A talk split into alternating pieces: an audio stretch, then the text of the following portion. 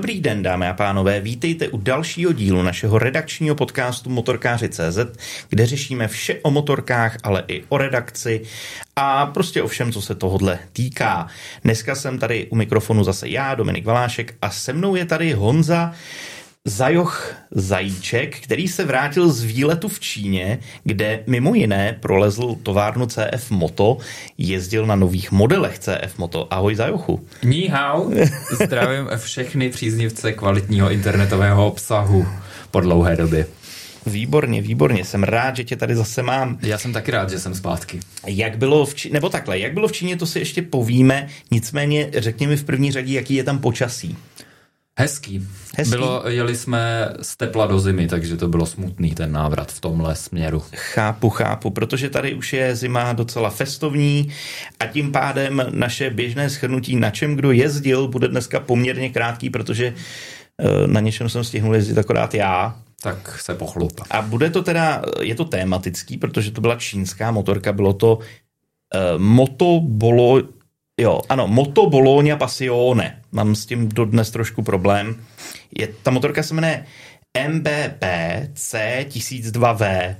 Krásný název. Krásný název a samozřejmě pochopitelně jsem si z toho celou dobu dělal srandu, že to je MCBP a potom, potom jsem to málem řekl i na video. E, nicméně, jaká ta motorka byla, se dozvíte v testu. Já tady jenom tak jako předestřu, že nebyla moc dobrá.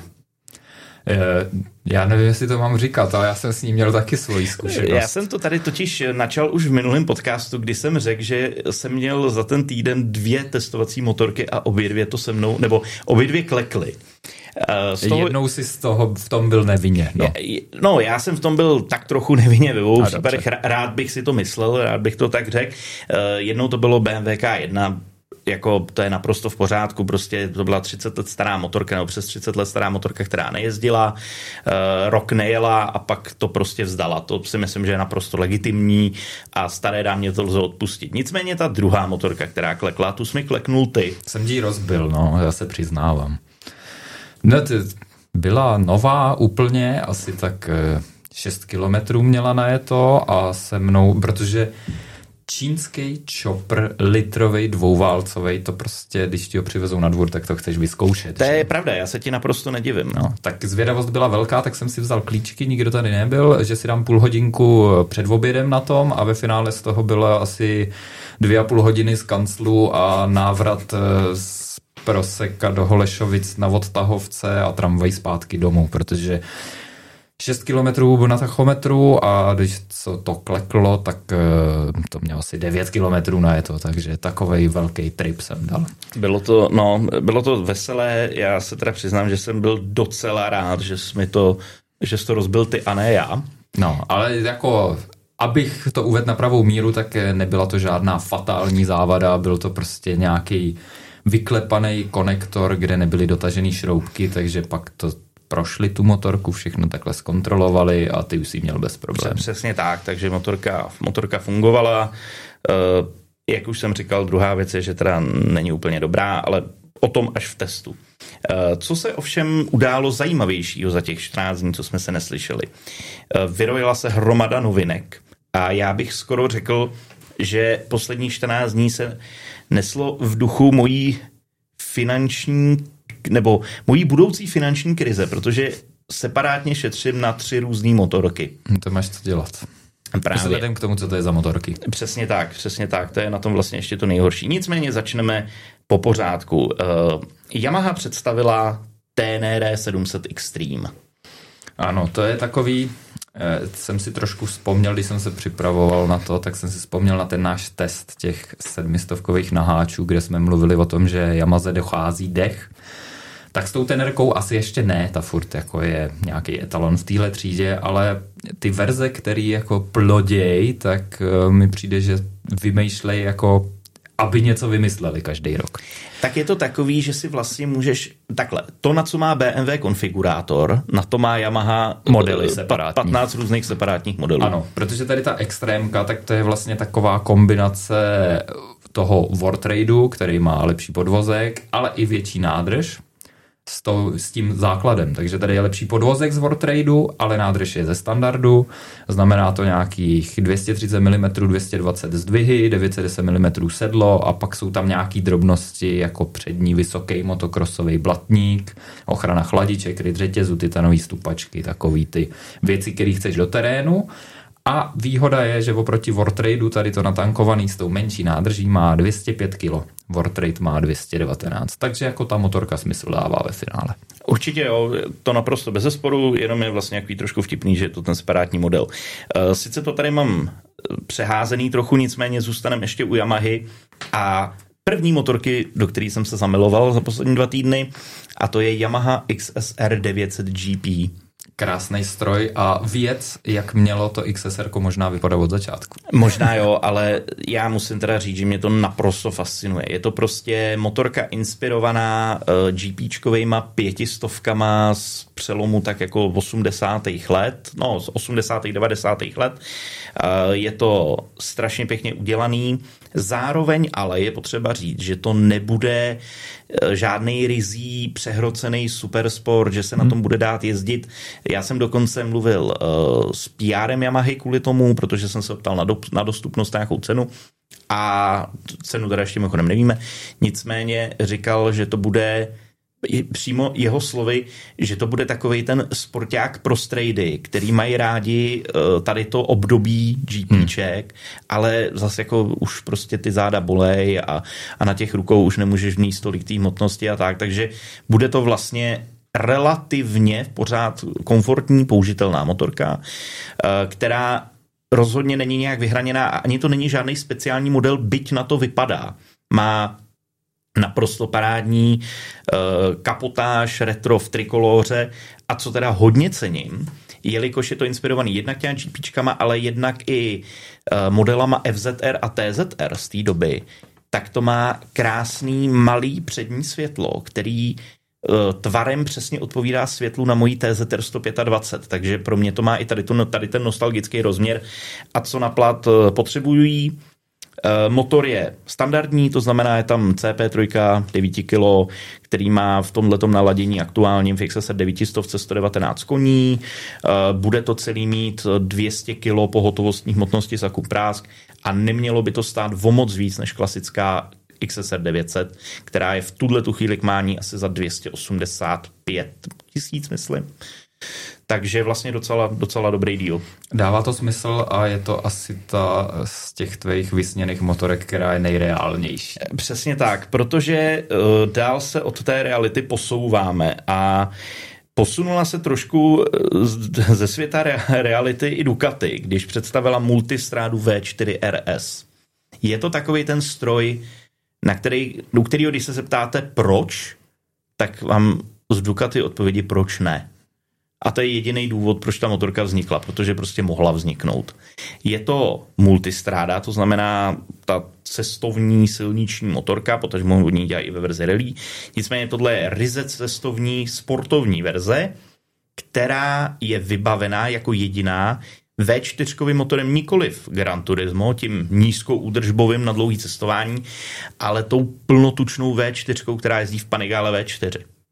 Na Navzdory tomu, a to je trošku paradox, uh, Ducati tomu dala jenom 180 koní, což vlastně není o tolik víc, vzhledem k tomu, že klasická V4 s tím Gran Turismo motorem má 170 koní. Uh, potom taky má to třeba titanový podsedlák, spoustu karbonových dílů, říkají, jak tomu snižovali hmotnost, ale zároveň vlastně nikde neřekli, kolik to teda váží. Takže je to taková motorka částečně obestřená tajemstvím, to nebude úplně standardní model, bude to nějaká taková limitovaná edice s neurčeným počtem kusů, nicméně prostě je to bomba. Je to jako strašně pěkný, je to vlastně jako je verze Pikes Peak, tak tady to je ještě ostřejší s tím ostřejším motorem. Tohle to odpovídá těm eh, Panigale a Street Fighter mají SPčkový modely, což jsou takzvaně číslované edice, že to jako není limitovaný, ale víš na tom štítku, kolik se jich vyrobilo za ten rok tak to odpovídá tomu, akorát to tady nazvali RS. A teda za mě taky jako nevím, proč teda to má jenom v úvozovkách 180 180 koní. A těch 180 koní uh, přijde hlavně na přetřes v momentě, kdy vedle toho postavíte uh, motorku, která se představila úplně před pár dny a to je BMW M1000XR. Prováhala Ducati. Prováhala. Třetí přírůstek do uh, M-kový rodiny motocyklových bavoráků a zároveň druhý přírůstek do něčeho, co by se dalo nazvat kategorií super toulerů. Je to motorka, která přímo stojí proti této multistradě a je to vlastně silniční cesták s motorem uh, že, z RRA, z toho superbajku, který má v tom m naladění 201 koní. Masakra. Aha.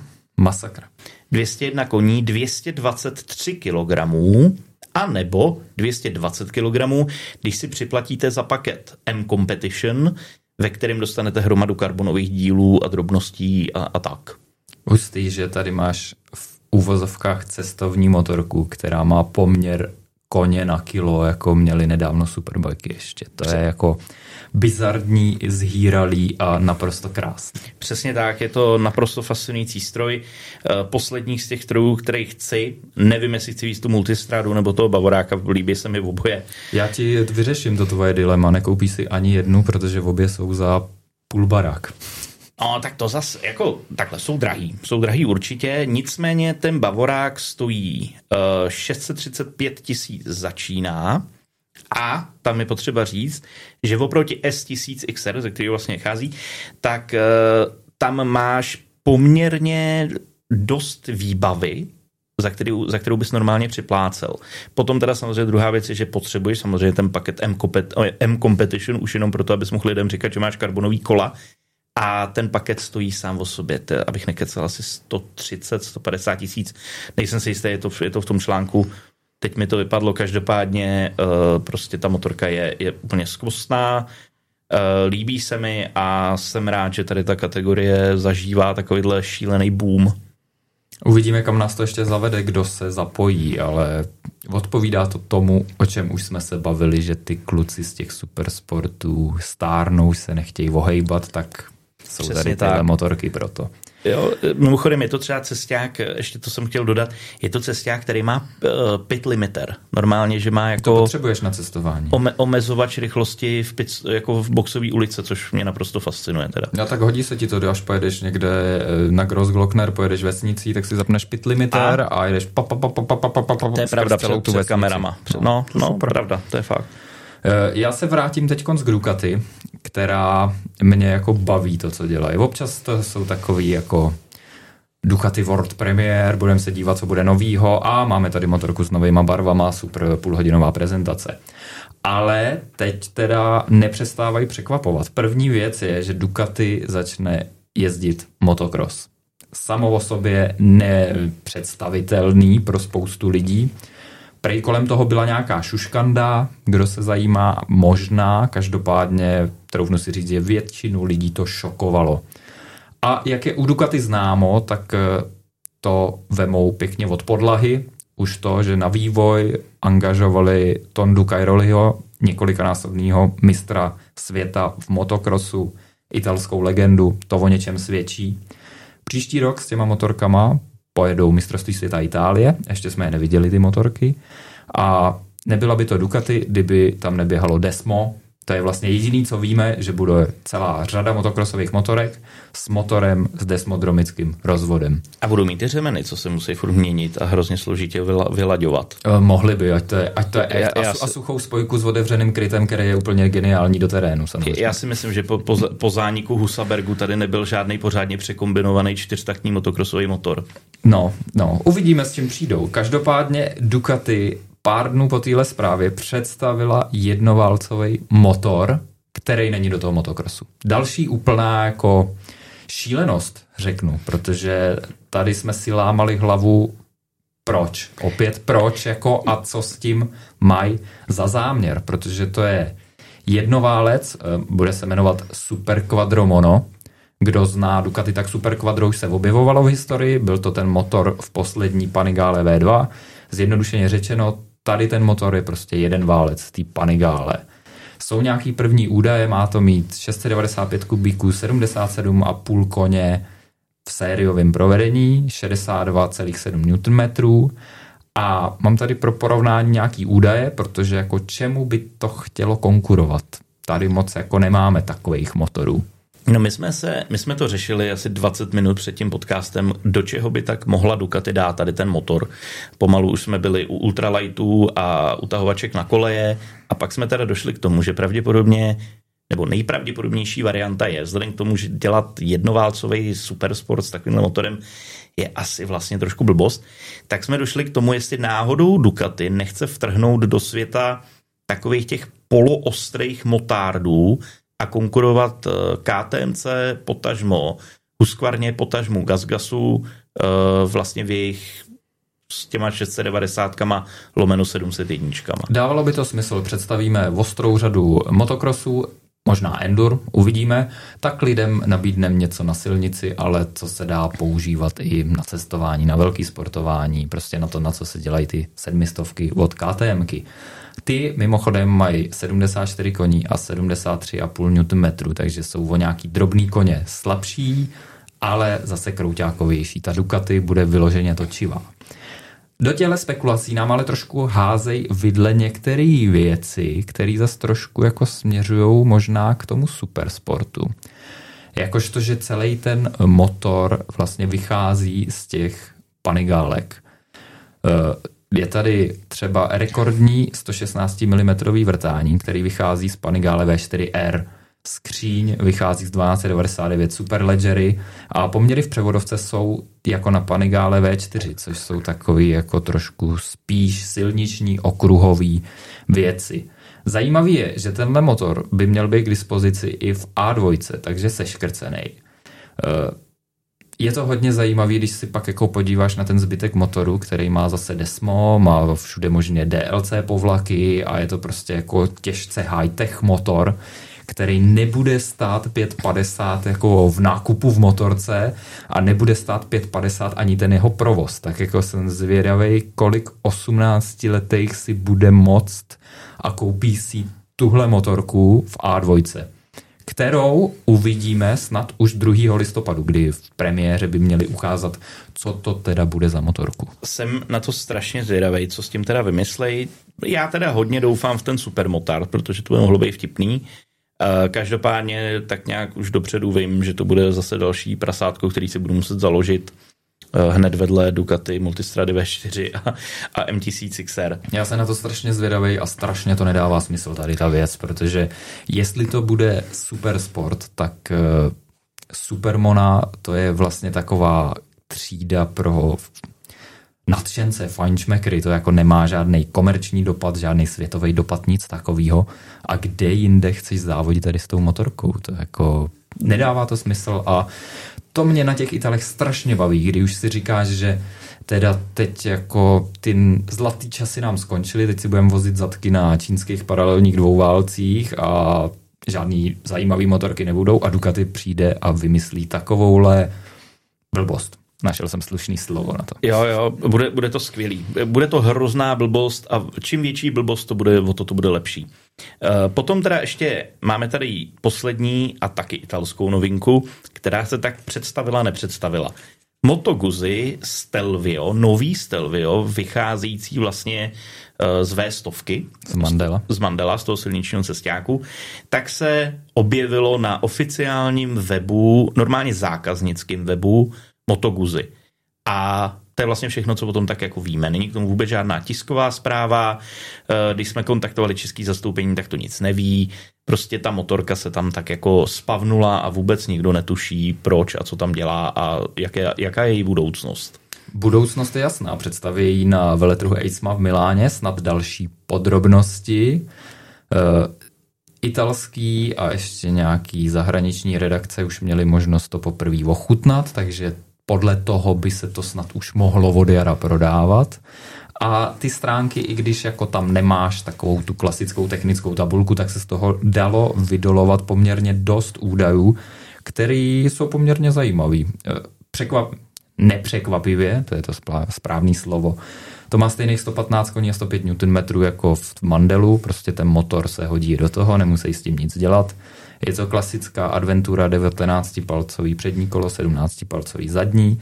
Žádný extrémní terénní nadání se od toho čekat nedá. Má to 170 mm odpružení. Konkurenceschopnou hmotnost 246 kg. To je teda údajný, to jsme vyčetli někde z italského webu, který to testovali, takže uvidíme, jestli to tak bude odpovídat. Ale s 21-litrovou nádrží by to bylo pěkný. No. Takže, takže na, na, to, že se někdo uklik a tu motorku dal omylem na web ještě předtím, než to měla být, tak jsme toho víme vlastně docela dost. Vlastně docela dost no, a s tímhle už se dá jako běžet se zálohou k dílerovi. Dobře, dobře, dobře. Ne, není to moje další prasátko, ale líbí se mi to, je to jako v pořádku, myslím si. Mm-hmm, souhlas, moc povedený, jako v Seledově, to jako super. Tak, to je tak snad asi všechno, co se za posledních několik dní odehrálo. No se to odehrálo vlastně celkem dost. Nicméně teďka tady k našemu hlavnímu tématu. Ty jsi byl v Číně na výletě. Ano, byli jsme se podívat rovnou ke zdroji, takzvaně. se rovnou, rovnou ke zdroji. Mimochodem, jaké jsou tvoje dojmy z Číny? Já jsem taky byl v Číně před eh, pár lety. Já jsem stihnul nějak těsně relativně před covidem. Hmm. A a ne, nebyl jsem jeden z prvních, který to přivez, naštěstí. Hmm. To, to, to, ještě bylo, to, to ještě bylo v, labora, v laboratoři. E, nicméně ve mně ta Čína zanechala takový dost rozporuplný dojmy. Já jsem si tam přišel tak jako sledován, vlastně jsem si tam přišel v nějakým eh, dystopickým románu trochu. Jo, jo, to jo, to jo. To, že jsi tam byl, mi trošku hází vidle do toho, jsem se tě chtěl zeptat, jak si vlastně představuješ Čínu a město, kde by se měly vyrábět motorky pro celý svět. Eh, já jsem možná někde vzadu v hlavě měl a možná spoustu lidí to bude mít e, furt, že to je takový, jakože e, tam máš ty rozpadlý chodníky, kde teče močka, probhánějí se tam kočky a v, u toho tam grillujou žáby šneky a občas tam jako z nějakých dveří vypadne motorka, no tak takhle to tam vůbec nevypadá. To je jako je bohatý, e, respektive ty města samozřejmě, kde jsme byli my, tak to jsou co jsem se dočet, tak vládou podporovaný eh, exportní centrum a výrobní centrum a vývojový centrum a já nevím co, kde si co si.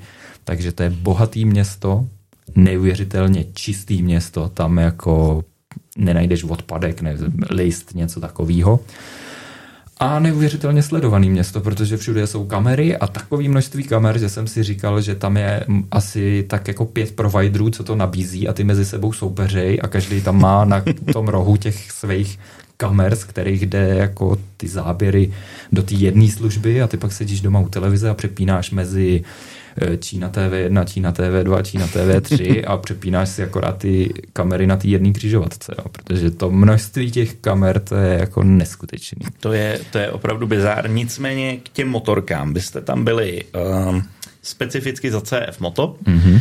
a navštívili jste i jejich továrnu. Mm-hmm. Vzhledem k tomu, že ty už si byl někdy v minulosti v nějaký asi motocyklový továrně, nejenom CF Mota, no, uh, dalo bys, nebo můžeš to třeba jako porovnat, já nevím, prostě s tím, jak vypadá evropská velkoobjemová motocyklová továrna? Eh, na první pohled to paradoxně vypadá stejně. Respektive my jsme byli, ono CF Moto má dvě továrny, řekněme, rozdělený ulicí. Jedna je původní, kdy se, v tom měst, kdy se do toho města Hangzhou přestěhovali, tam furt vyrábějí čtyřkolky, je tam motorárna a to je taková jako oldschoolová čínská fabrika, prostě jako když tady na Kolbence vidíš ty starý tovární haly, tak tam je prostě stará tovární hala.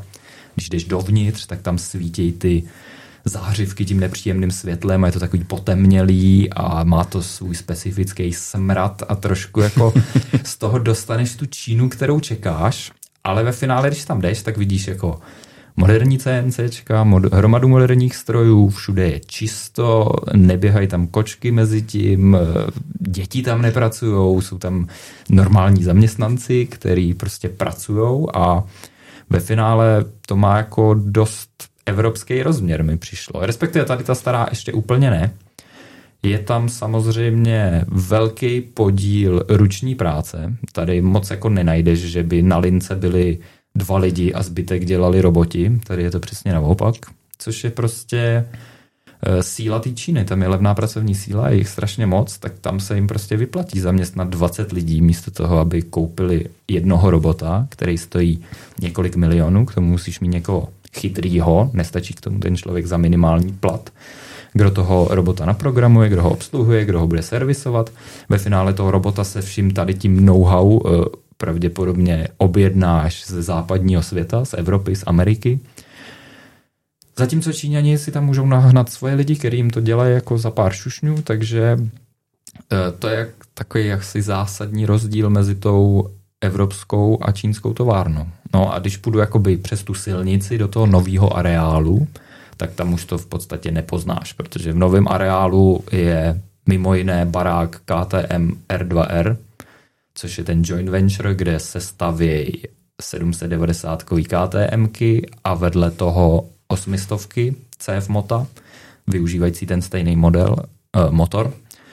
Takže samozřejmě tam je kompletně prodaná ta, vý, ta linka z té KTMky, kde se dělají ty motory, skládají dohromady, vedle ta linka, kde se skládají ty motorky a to je prostě už jako Evropa, to už je nová hala, světlá, čistá, příjemná, cítí se tam dobře, akorát zase tam jako vidíš jednoho robota, akorát. Zbytek hmm. prostě šroubujou lidi, no prostě ty lidi jsou, tady v těch končinách jsou lidi pořád ještě levnější než nákup, nákup robota. Přesně tak. No. A to je, to je vlastně to, proč, zásadní rozdíl a to, proč můžou být furt jakoby levnější tady ty čínský produkty, protože prostě lidská práce.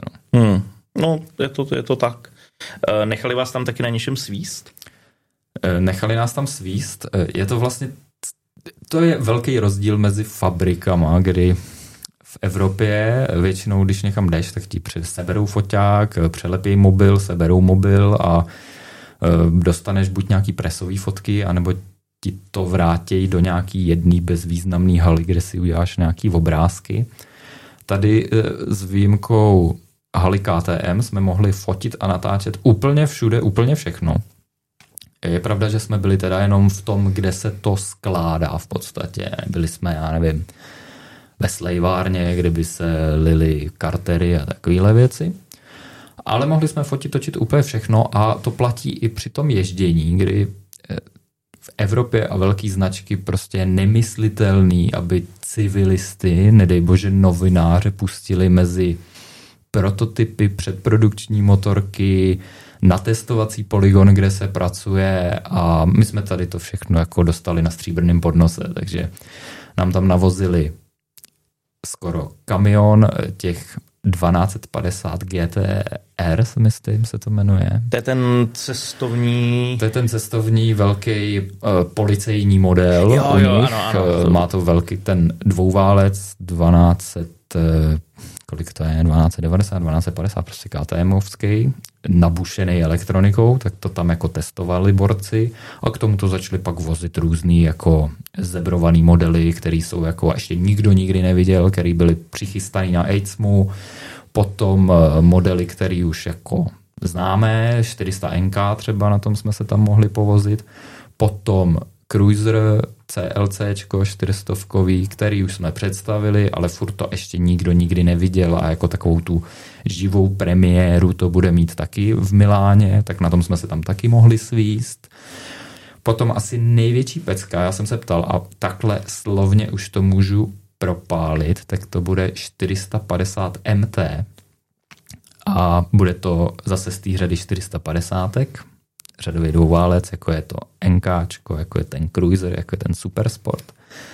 A to MT znamená, že to bude cestovní enduro, ale troufnu si říct, že tady to chytili za správný konec, protože by to mohlo být fakt takový to, po čem spousta lidí volá, že to bude to opravdu cestovní enduro, mm-hmm. protože vepředu 21 palců, vzadu 19 palců ve finále mi to připomnělo jako takovou trošku zdrclou tenerku, ne jako vizuálně, že by to kompírovali nebo něco takového, ale spíš ten, eh, ta charakteristika toho motoru, eh, motoru, motorky, toho modelu celkově. Takže tohle to si myslím, že by mohl být trhák a na tom už jsme se tam taky mohli svíst po, po poligonu, takže jako po rovince zařadíš pětku, 110 max a pak tam obkroužíš takový kruháč a jdeš zpátky. Takhle jsme se tam jako plácali, ale nějaký první dojmy jsme nazbírali a jakmile se tyhle modely představějí v Miláně, tak eh, my hned vypustíme ty první dojmy, takže se můžete těšit. A mimo to, tady ty modely, ještě budu pokračovat ve svém monologu, tak eh, to se moc neví, ale na nějakým svým CF Moto Festivalu KT, eh, KTM, jak se to pletou prostě ty fabriky. CF Moto představilo tříválec. Mm-hmm. 675 řadový tříválec. Zase jako je to spousta tajností, je to tak jako představený, nepředstavený, ale částečně to můžeme propálit. No a zase Borec tam měl tady tu zebrovanou motorku s tím tříválcem, ověšenou datalogerama vším možným a jezdil tam a dělal s tím strašné věci a evidentně kalibroval ABS a my jsme na něj tam koukali, jak tam na tom jezdí, jak za to tahá, jak to vrčí a to. No. Takže to jsme tam mohli vidět a to je jako zajímavý, no, že tě pustí takhle a řeknou, nefoťte to. A to je celý, jako věří ti, že prostě to nevyfotíš a nepustíš do světa. Jasné, jasné. No tak jo. To jsou takové jako ochutnávky, na co se můžeme těšit od téhle značky a já si myslím, že to bude ještě víc. Že oni překvapí a bude to zajímavý ještě. Nicméně, takže teda CF Moto, říkáš, zajímavý zážitek, zajímavé věci a zajímavé věci, co se chystají hlavně. Mm-hmm. A nicméně pojďme si udělat takovou trošku tady nostalgickou exkurzi, protože uh, když jsem plánoval tady ten podcast, tak jsem si říkal, jasně, ty přijeli z té Číny, říkám si, ty, to je možná ta vhodná příležitost trošku si tady jako zrekapitulovat vlastně, jak ono to s tou Čínou bylo na našem trhu. Mm. A samozřejmě tady je nutný říct, že CF Moto se vlastně eh, ze všech těch čínských značek, co se k nám vozejí, tak se vlastně tak trochu vymyká. Jo? Vymyk... Dost, dost. Je tam dost hrozně vidět ten jako evropský vliv. Samozřejmě to spojení s tou ktm ale i když tam jako v té fabrice, v tom novém baráku strašně cítíš vliv té evropské kultury nebo toho západního, jak se dělají motorky. Je tam krásný byli jsme v krásném muzeu, který vlastně mapuje jenom 30 letou historii značky. Jo? Mm. A je to v rozměrech, který by mohla spousta značek závidět. Nejsou tam žádný vyhlášený závodní motorky, protože nikdy nezávodili nikde a takový, jo. Je to něco na půl mezi vlastně muzeem a spíš showroomem, protože půlka motorek se teď aktuálně prodává, ale moc hezký. Eh, ve vstupní hale vlastně velký, velká nabídka příslušenství, doplňků, oblečení, fakt jako hezky designované věci. A to je vidět ten rozdíl jako CF Moto versus zbytek Číny. Jako nechci ať to vyzní, že to tady jako nějak chválím, vyzdvihuju a to, ale jde spíš jako o, ten, o to jiný myšlení a o to, jak je to jinak trošku pojatý v těch čínských fabrikách. Rozumím tomu, v tomhle to má to CF Moto naprosto jednoznačně navrh. Nicméně pojďme se teďka přesunout uh, za prvý o mnoho let zpátky, asi tak, no, o, Není to tolik, 20. O 20 a kousek, řekněme. A přesně pojďme se přesunout eh, ze současné továrny evropských standardů přesně do té továrny, jak ty si ji ilustroval, po který běhají kočky. Jak si stále představujeme. Jak si ji stále představujeme, po který běhají kočky, eh, děti tam ručně montují. A to by mě zajímalo, jak před těma 20 lety to tam vypadalo. Jestli to teda fakt bylo jak v těch našich představách, anebo jestli už tehdy to bylo takhle jako vystřelený do nesmyslu. No. Myslím si, myslím si, že jo, že to, že to fakt asi vypadalo, vypadalo prostě nějak takhle. Uh, třeba první čínský motorky, které já osobně jsem zaznamenal, byly. Eh, já, když jsem byl, nebo malý, když jsem byl prostě výrazně mladší, tak jsme s dědou jezdili na chalupu vždycky hmm. a děda, protože už mě to tehdy zajímalo, mě bylo prostě nějakých 15-16, tak mě děda uh, brával cestou na chalupu do bazaru motorek. Prostě jsme se tam vždycky jako prošli, pokecali jsme s tím majitelem, byl takový jako fajnový. A byla tam taková prostě všeho chuť těch tehdejších motorek, který já jsem sledoval mimo jiné eh, na, na inzertních webech tehdy českých, kde jsem toho strávil hodiny. No a najednou, tak se v tady tom bazaru začaly objevovat nové motorky. Nové motorky, které měly absolutně neznámé značky, Yamasaki. Yamasaki. Ale jo, a, ano, vlastně Yama... Na to si pamatuju. To pravda, jako pravda. Nejvě, Yamasaki, jeden z největších bizárů. Yamasaki, Yamasaki byla. A byly tam přesně motorky typu Yamasaki a byly to takové, takový ty motorky už od pohledu nevalné produkční kvality, a za velice výhodné ceny, prostě ta motorka tehdy nová, nějaká 125, tak stála jako třeba 30, 35 tisíc, jo. Já jsem v, někdy v té době, tak jsem si koupil svůj první motorku, což byla Yamaha DT125 hmm. a vlastně za úplně stejnou cenu, jako se tady dala koupit nová čínská motorka, jak já jsem si koupil DT z roku 96, 10 let starý tehdy, nebo 10, 11 let starý. A vlastně to byl takový můj první kontakt s těma čínskýma motorkama, kdy opravdu se na to jako koukalo skrz prsty a upřímně jinak se na to ani moc koukat nedalo, protože to prostě nebylo hezký, nebylo to dobrý, nebylo to spolehlivý, bylo to, bylo to vlastně dost příšerný. A to bylo co rok zhruba? To bylo nějakých uh, dva, dva pět, dva šest. Hmm, tak to už tady ale jeli takový ty to už tady... trošku, řekněme, větší čínský jména. To už tady pomalu, pomalu jeli, protože třeba konkrétně od roku 2001 tak uh, přišla do Česka absolutní legenda, která, uh, a sice Yuki. Hmm. A Yuki mimochodem funguje dodnes. Nedávno jsem to psal v testu, tady ne, tu, nedávno ty si, krátkou historii. Nedávno ty si jednu Yukinu dokonce testoval a Yuki se stala pro mnoho lidí takovou jako takovou vlastně neočekávanou legendou a nebylo to ani tak tím, že by měli tak strašně úžasné ty motorky, ale byly to motorky za fajn cenu a hlavně kolem nich měli poměrně jako silný marketing. Hmm. A vybavuju se třeba, že potom, když jsem o pár let později začal chodit na výstavy motocyklový, eh, tak tam byly samozřejmě naprosto, naprosto opulentní stánky Juky, na kterých vždycky bylo strašně moc polonahatých hostesek. Jo. Takže potom, a to nám bylo, řekněme, no to, ono to bylo zhruba v podobné době nějakých těch nám bylo třeba 16-17, jsme začali chodit na tyhle ty výstavy a vždycky prostě ty stánky Juky byly, byly vlastně jako svým zvláštním způsobem taky lehce bizarní, ale velice vtipný. Člověče, ty si nevybavuju uh, ty stánky úplně, ale přesně si vybavuju tady tu éru, kdy jsem to jako samozřejmě sledoval a žral jsem úplně všechno a Yuki byl jeden velký kůň a pak byla Kentoja ještě. Ano, Kentoja. A ta, ta funguje taky dodnes. Už o ní není tolik moc vidět ani slyšet, ale pamatuju si, že ty jako do toho šlapali taky brutálně, protože vím, že jsem tehdy si kupoval ČMN, četl jsem ČMN a ty jezdili s Kentoja Trigger 200, myslím, nějaký ten Kentoja Cup se jezdil. A to jako vlastně hustý, že jako nakoupili hromadu motorek, tak nějak za výhodné ceny to rozhodili lidem a uspořádali normálně jako motokrosový závody tady na těch čínských strojích. Jo. To je, to je jenom tak no. dokládá to ten divoký přerod, přerod, eh, přelom milénia, kdy prostě se tady objevila hromada těch čínských značek a každý se na tom snažil vydělat, slušně řečeno někdo vydělat slušně a někdo jenom vyrežovat peníze.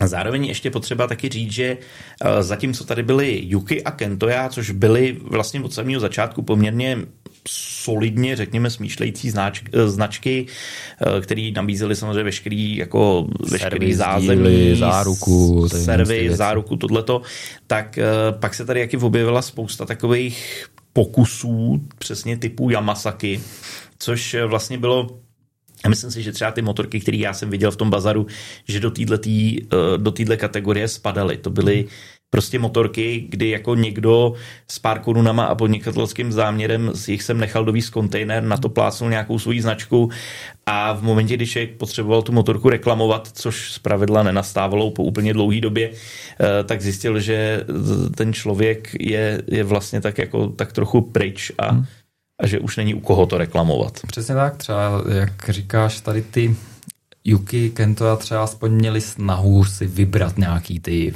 eh, z těch modelů a pak to viděl nějaký takový bazarníček, který prodal dva hornety, vzal ty vydělané peníze a objednal si to ještě asi nebylo z AliExpressu, ale prostě nějak sehnal kontakty na někoho, kdo mu za pár kaček dal jako kontejner motorek a prostě to zkusil střelit. No.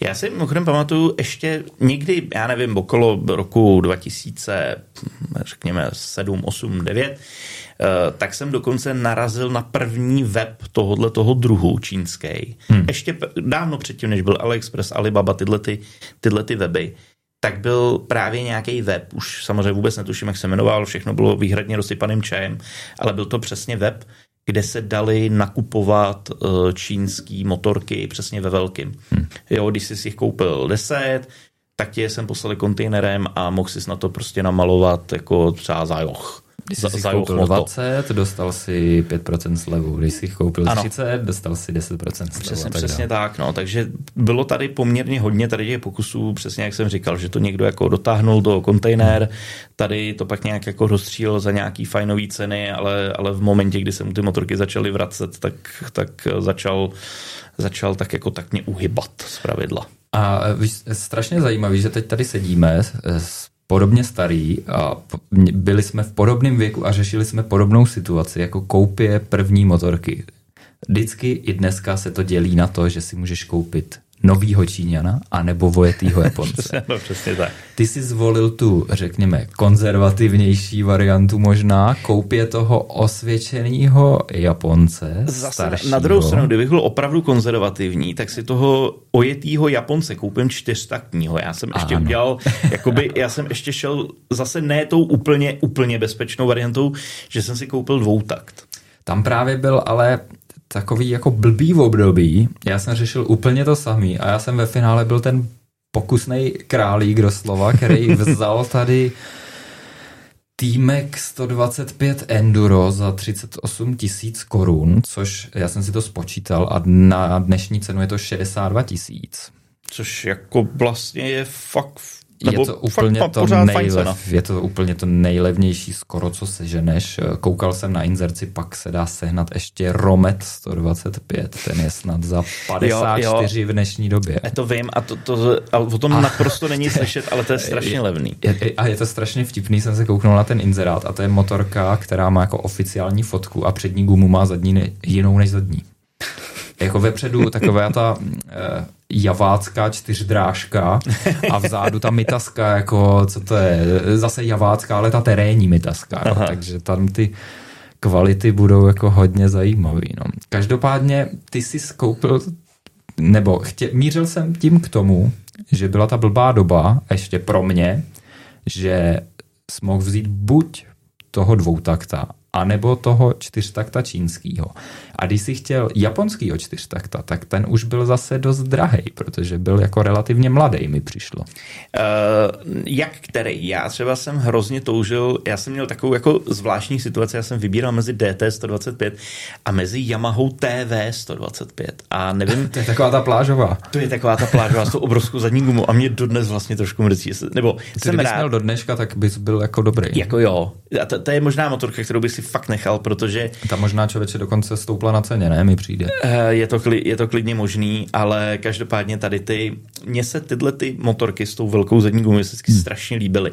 A já dodnes říkám, že kdyby třeba Suzuki přišlo a vyrobilo Vanvana třeba, já nevím, 4 kilo, 5 kilo, třeba s motorem z DRZ, 4 kg, tak bych to normálně koupil. Mně se to strašně líbí. Hmm. hmm. No a každopádně, jak, jak si dopad s dvoutaktním osvědčeným Japoncem? Uh, hele, měnil jsem těsnění pod hlavou, měnil jsem... Uh, jako bylo toho relativně dost. A jak dlouho jsi měl? Měl jsem jí dva roky, dva a půl roku, tři roky, hmm. něco takového. To už jako nevím, to už, je, to už je dlouhá historie, každopádně jako, hele, ta motorka ve skrze fungovala. Jako až na jeden větší problém s těsněním pod hlavou, tak nikdy jsem nemusel řešit uh, písty, ujnice, nic takového to, to se mi prostě podařilo, že to tam zůstalo standardní, což eh, mi tenkrát jako dost zachránilo život, jo, protože samozřejmě kdyby v té době prostě ta motorka klekla, byl potřeba udělat nový výbrus a nový píst a, tak a, a koučko, tak já jako nejezdím, protože na to prostě nemám, že v té době, jo, a tak to bylo takový, že byl prostě člověk orientovaný spíš na to, tu motorku mít, ne, než na to, aby, aby mohl na té motorce real, realisticky jezdit. Hmm. A, a toho jsem se já právě bál, těch dvou taktů, i když to bylo samozřejmě lákavý sehnat nějaký Mito nebo RSO, který jako jede samozřejmě otevřený jenom v papírech to. A tak jsem zvolil tu čínskou cestu toho levného motarda. Vzal jsem motarda a byla to krásná kopie Hondy XR 125, ale jako ne jak dneska, že si říkáš, že to je jako kopie a to světlo v tom trošku vidíš. To bylo prostě jedna ku jedný obšlehlý a jediný rozdíl byl, že tam bylo vepředu malý kolo a prostě silniční kola.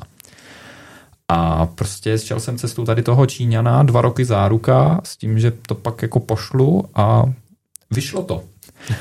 Vyšlo to. Měl, měl jsem spolužáka, ten koupil to samý a ten to asi dvakrát reklamoval s něčím, že se to nějak dusilo nebo něco takového. A já jsem ty dva roky odjezdil vlastně bez závody. Takže ten účel toho prvního stroje, kdy jsem se jako naučil jezdit, naučil v provozu, poprvé se naučil sbírat motorku ze země a takový ty první krůčky, tak to vlastně splnilo. Poprvé jsem s tím byl na okruhu, byl jsem s tím v Sosnoví, jsem to trápil.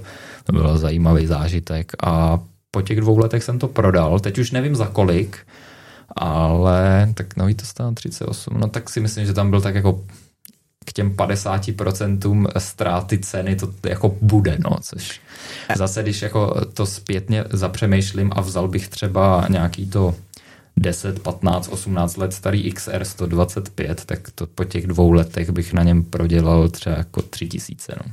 Je, je pravda, že já na té Yamaze DT 125, pokud mě teda paměť neklame, tak já jsem ji koupil za 36 tisíc korun hmm. A prodal jsem ji za 32 tisíc korun. To je krásně. Což jakoby je dobrý, zase na druhou stranu to, co ty si prodělal na tom témeku, tak já jsem v té Yamaze otočil uh, v servisu a hlavně v oleji, který jsem neustále zběsile lil.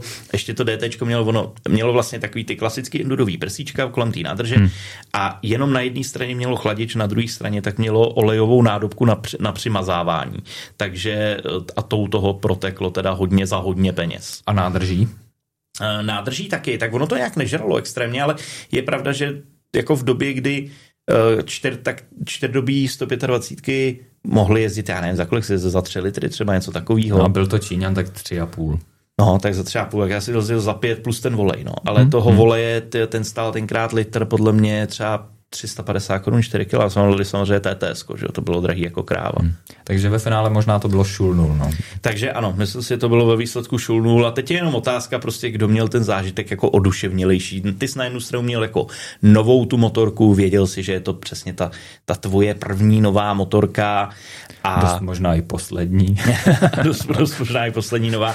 Já prostě jsem jako koupil to DT už takový jako řádně obouchaný a ještě jsem ho dovobouchal, ale zase na druhou stranu byl tam prostě ten, ten dvoutakt, no a hmm. přece jenom to, jako ten dvoutakt, to je, to je věc, kterou si myslím, že by každý měl někdy vyzkoušet. No, tak já ještě si to třeba doplním, to vzdělání, že si něco ještě seženu, no, ale e, přemýšlím, jestli z toho vyplývá něco jako do dnešních dnů, že teď tady máme vlastně jako, já jsem to nazval v tom testu ty Yukiny, že teď máme druhou vlnu nástupu čínských značek. Předtím to byla tady ta divočina.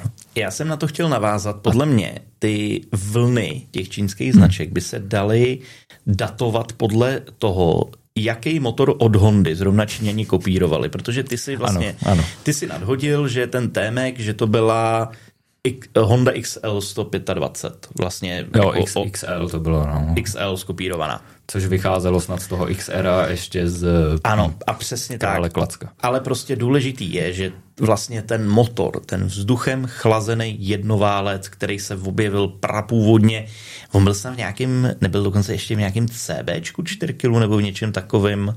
Je to možný, je to možný. Prostě ten to by věděl Honzis prostě ten pradávnej, prostě ten pradávnej vzduchem chlazený motor od Hondy, tak ty Číňani kopírovali opravdu přes 20 let. Hmm.